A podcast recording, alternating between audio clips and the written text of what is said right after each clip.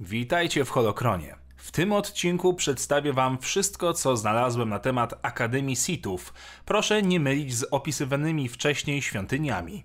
W legendach jest tego całkiem sporo, także zapraszam.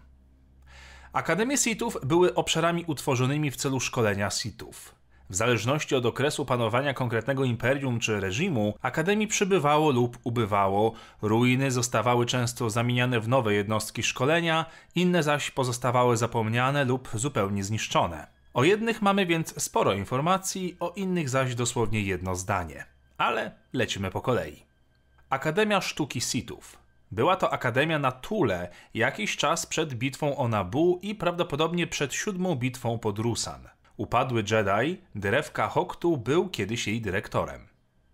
Akademia Sithów na Datomirze.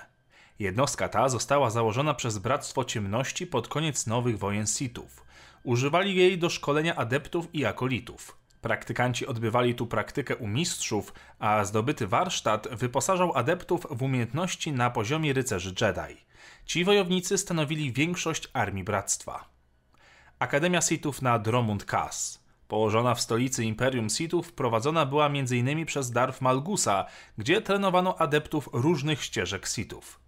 Akademia Sithów na Gamor, Gentes, Iridonni i Honogr. Te cztery akademie miały taki sam wspólny cel. Używano ich do szkolenia wojowników Sithów i maruderów. Wojownicy nauczali się skupiać swoje emocje na szalejącej bitewnej furii. Czarownicy ciemnej strony przekształcili później tych wojowników w wygłodniałe bestie, używane wyłącznie do niszczenia wrogów Bractwa Ciemności. Akademia na Korriban.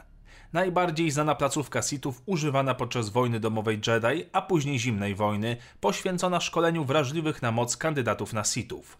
Prowadzono tu również projekty archeologiczne w Dolinie Mrocznych Lordów. Akademia Sithów na Nar Shaddaa, Umbarze oraz na Rylow. Te specjalistyczne akademie szkoliły zabójców i szpiegów. Uczęszczający tu nowicjusze mieli większe zdolności w mocy niż ich bracia w akademiach na Honokr czy Gentes. Tutejsi rekruci uczyli się wykorzystywać ciemną stronę do oszustw i manipulacji. Ci, którzy przeżyli rygorystyczny trening, stali się zabójczymi agentami śmierci, wybitnymi zabójcami, wolącymi używać ciemnej strony do zabijania niż prostackiej siły fizycznej. Akademia Okader Faustin Szkoła ta była jedną z kilku akademii Sithów działających podczas Wielkiej Wojny Galaktycznej i Zimnej Wojny. Instytucja została pierwotnie zbudowana przez Darth Dreara, ale potem była nadzorowana przez Darth Scabrusa podczas panowania Imperium Sithów w erze po Wielkiej Wojnie Naprzestrzennej. W centrum Akademii znajdowała się wieża wspomnianego nadzorcy, która sąsiadowała z Biblioteką Akademicką. Akademia pogrążyła się w chaosie, gdy cała kadra lordów Sithów i ciało studenckie padły ofiarą wirusa, który przekształcił ich w nieumarłe kanibalistyczne potwory. Świątynia starożytnych, znana także świątynią starszych. To bardzo specyficzna budowla, gdyż wcześniej była świątynią na Lichonie, o której mówiono, że kryje tajemnicę gwiezdnej kuźni. Drzwi świątyni były zablokowane przez tajemnicze pole siłowe, które zniszczyć mógł tylko Rakatanin, wykonując specjalistyczny rytuał lub używając starożytnej księgi, ale nawet wtedy pole siłowe nie wytrzymywało długo. Sama konstrukcja miała ponad 20 metrów wysokości. Tysiąc lat po jej odkryciu Darth Bane przybył do tego miejsca, by odkryć jej sekrety. Po tym czasie historia świątyni pozostaje nieznana. Akademia Trajus była z kolei starożytną akademią Sithów znajdującą się na planecie Malakor 5. Rycerz Jedi Revan odkrył opuszczoną strukturę podczas wojen mandaloriańskich. Zakopane relikty cywilizacji Sithów, które tam odkrył, utorowały mu drogę do jego upadku na ciemną stronę i zainspirowały jego próbę podbicia Republiki Galaktycznej podczas wojny domowej Jedi.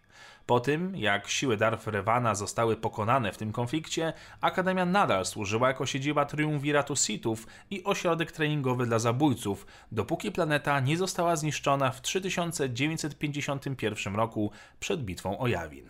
To wszystko, co udało mi się znaleźć w tym temacie. Wszystkie te lokacje występują w grach, książkach albo podręcznikach RPG, ale przypominam, że to legendy i wątpię, by choć kilka z tych lokacji przeszło do kanonu.